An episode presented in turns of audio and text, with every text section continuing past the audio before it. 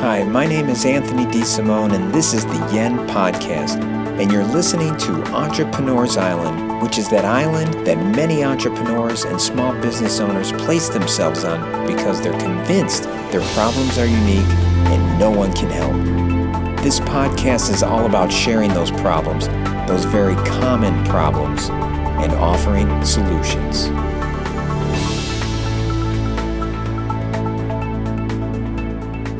Today I'm going to share with you 3 examples of bad employees experienced by businesses I work with. For each story, I would like you to consider how you would manage these situations. Small business number 1. The first example involves an employee who was hired, groomed, and eventually promoted to the position of general manager before moving to a new city as part of strategic expansion. About 5 years ago, however, both the owner and the vice president of this company began to realize this general manager wasn't a good fit for the job. That was 5 years ago. That loss of confidence came about as a trend of high employee turnover began to emerge, especially since several employees made it clear in their exit interviews that the general manager was the reason they were leaving. To add to that, vendors also began to refuse to work with this manager. Even customers complained about his arrogant attitude. For the next 5 years, the situation continued to deteriorate. This manager's poor work performance resulted in significant cost overruns, broken business relationships with their vendors, an ineffective team of employees, and unhappy customers. Growth in this city fell far below expectations, slowing to a turtle's pace even as business in other cities thrived under more suitable general managers. Altogether, this particular manager was costing the company tens of thousands of dollars each year. Now, throughout those 5 years, the owner and the vice president tried to convince this general manager that he was not the right person for the job, hoping that the general manager would figure it out for himself and leave of his own volition. Instead of being direct and telling the general manager that things weren't working out, they allowed their company to suffer. Now, if this were your responsibility, if this employee were your responsibility, would you have handled it the same way? If not, what would you do differently? Small business number 2. Recently, one of my clients texted me that she wasn't going to be available for a scheduled phone call because she was in the hospital emergency room. Over her 20-plus years working as a chief financial officer, she continued to place an incredible amount of responsibility and pressure upon herself to ensure the company's accounting information was consistently flowing, accurate, and timely as the company's assets grew by 4,000% over that 20-year period. So during these 20 years of growth, the CFO only hired 2 additional staff members despite complaining that she is terribly overworked. The strain of growing demands and responsibilities were pushing her to the point of incurring physical breakdowns, resulting in her trips to the hospital. Her company, however, has never prevented her from hiring more staff. She also feels she has the correct amount of staff to meet their day-to-day demands. But one problem was having a significant impact on her, an employee who constantly erred in his work throughout his 15 years with the company. During that time, the CFO made it clear to this employee that these mistakes needed to stop. Unfortunately, the errors continued and the work was only ever 80 to 90% accurate, according to the CFO. So even after all these discussions with this employee about his inaccurate work, the employee remained as part of the CFO's team. What the CFO concluded was that she would simply have to double check all of his work, adding significantly to her workload. If you were managing an employee like this, how would you handle it? Small business number 3. The owners of yet another company shared a story with me about the work expenses of one of their salesmen. This individual used his company credit card to pay for what he claimed was a lunch meeting with a customer. But when the owner reviewed this particular expense claim, she noticed that the lunch receipt had a time stamp of around 9 p.m. The owner's husband also happened to know the customer in question and contacted him, discovering that the customer had never even had lunch or any other meal with this particular salesman. The next day, the owner asked the salesman about the lunch receipt. The employee's excuse was that his personal credit card resembled his business credit card, causing him to accidentally use the wrong one. When the owner probed further and asked why this expense was submitted as a work lunch with a customer he had never shared a meal with, the salesman just stared at the ground in awkward silence.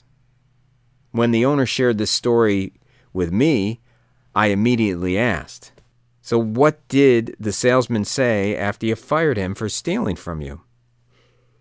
To my surprise, the owner said this employee hadn't been fired yet. In fact, no action was taken for another week, and by the time the owner finally decided to let him go, the salesman, perhaps out of embarrassment, decided to stop showing up to work, resulting in his termination. So how would you have handled that situation? What measures would you have taken, and when would you have taken them? Now that you've considered these 3 scenarios, would you manage these problematic employees in the same manner as their respective managers? I'm assuming the answer is no. But before you judge or criticize any of these people, you might want to consider whether you've acted in a similar way either in the past or the present. Making excuses to keep bad employees is by far the most common problem I see in business leadership, regardless of how well the company operates. In fact, while all 3 of these stories occurred within 2 weeks of each other, I could have easily found numerous other examples. You might believe you would never find yourself in a similar situation, but before you make that assumption, let's test that conclusion with something I call the contract test. The test works like this. Pretend all of your employees' contracts are limited to a term of 1 year, and each of them expires at the end of day today. You now have the right to rehire as many of those employees as you wish, or to let go of those you need to. Let's make it even easier for you. In this hypothetical example, imagine that everyone is used to a 1-year term, and it's socially acceptable to not have your contract renewed. There's no ill will, and parting ways is not taken personally by either party. Now, would you rehire all of your current employees? More than likely, the answer is no. However, this socially acceptable world of canceling annual contracts does not exist, which is why many leaders fall into the same trap as the senior managers described in these examples. And that's understandable because letting go of an employee is hard. When I learn about these types of situations from my clients, I never judge them badly for it. Never. In fact, I empathize with them because I've been there. I, too, have made excuses and held on to bad employees. It's hard enough to manage other people, and it becomes even harder when you're dealing with employees that are failing to perform their job well. If you are having difficulty with some of your employees, then you are probably using one of these 4 reasons to avoid taking action. The first reason is feeling overwhelmed. One reason many managers ignore the problem is because of what comes next. Often the first thoughts that go through their minds is, if I let this employee go, I'll have to spend a considerable amount of time that I currently don't have to put together a job description, place an ad to seek new applicants, review all of the resumes, vet the resumes, call potential interviewees, interview them, check their references, and then train the new hire. In the meantime, I will have to do the work of this vacant position until it's filled. The conclusion that most managers reach is that it's simply too much work, so they push it off for another day. Number two, the nice guy image. The second reason relates to always wanting to be the nice guy. Far too often, managers are more interested in being liked than in being fair. Many managers fall into the trap of wanting their employees to regard them as the best manager they ever had. Unfortunately, that kind of mindset prevents a person from making appropriate and sometimes difficult decisions with respect to bad employees. Number three, fear of conflict. The third reason involves managers who fear conflict. If your role includes overseeing employees, then you will have to deal with conflict at some point. There's no way around that. Unfortunately, many managers try to avoid or ignore the problem to the detriment of the entire team and the company. And number four, blurring boundaries. The fourth reason involves getting too personal with your employees and their families. When a manager creates friendships with his or her employees and doesn't properly maintain enough separation with the people they oversee, it can become very difficult to discipline an employee who has also become a friend. The result of any of these excuses is that underperforming employees continue to cause more work and stress for the rest of your team, the good employees, to pick up the slack. The longer a manager allows an underperformer to continue with the company, the greater the likelihood that your talented employees will leave. Eventually, this will also catch up to the manager in charge because it creates greater dysfunction within the team. That dysfunction will result in more mistakes, higher turnover, and increased stress, all of which will eventually be noticed by your own boss.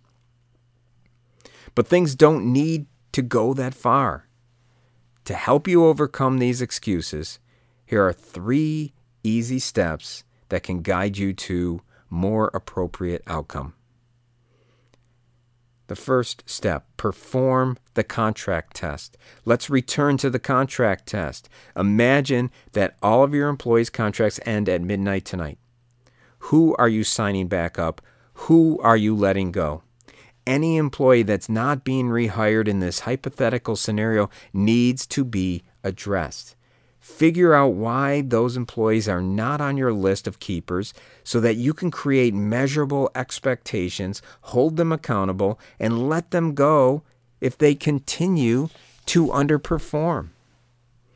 The second, review your core values. Like I mentioned earlier, I empathize with the managers in the three examples because I've been there. I have also made excuses for bad employees. However, if I were making decisions that were best for the company, I would need not look any further than the company's core values. If I had simply asked myself, is this person following the company's core values, and answered no, then I would have understood that it's time to let this individual go. The decision to terminate an employee doesn't really need to be more complicated than that sometimes. And then three, talk to your peers. Be honest with yourself and recognize when you may not be able to evaluate a situation objectively. Sometimes being too emotional or personally invested can make it hard to identify the best decision.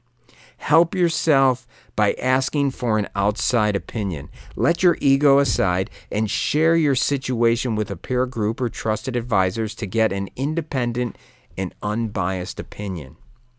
These three steps offer the checks and balances you need when faced with an underperforming employee.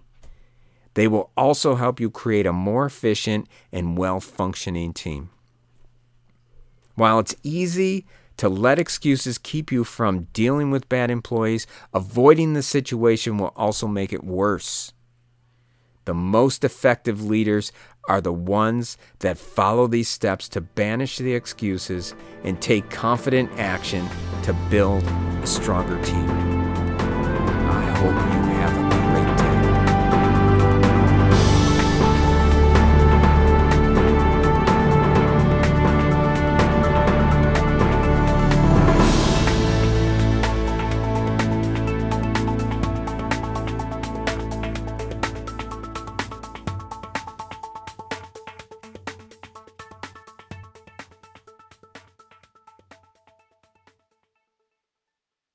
If you ever happen to be going down Broadway in Lancaster, New York, you probably won't notice, but there is this building between two houses with a storefront. That's where PRZ Technologies is headquartered. This building, which was built in 1927, reminds me of one of those buildings at Disney. You think it's a small storefront, but then you enter and look around at all the space and you wonder, how is it possible it's this large? That's how I feel when I'm walking into PRZ, and that building opens up to 32,000 square feet of space. And once you're in it, it's really neat to see the amazing contrast between that old-style 1927 building and the state-of-the-art cutting-edge machine tools that are all over the place inside it. They have everything from simple mills to 5-axis machines. And the facility, well, let me tell you, it's not your standard machine shop. It's clean. I mean, really clean. I mean, you can drop your lunch on the floor, pick it up, and eat it type of clean. That's also one of the words you can use to describe the fixtures they build. They're beautiful. Really, they're pieces of artwork. It's really amazing to watch them take what are basically blocks of metal and craft them into beautiful fixtures that are used around the world on everything from aerospace to automotive products. In fact, PRZ Technologies has built a reputation as one of the worldwide leaders for fixture making in the auto industry. PRZ has made fixtures for just about every major car manufacturer, including Tesla. They're everywhere. PRZ has grown almost 300% in the past 7 years.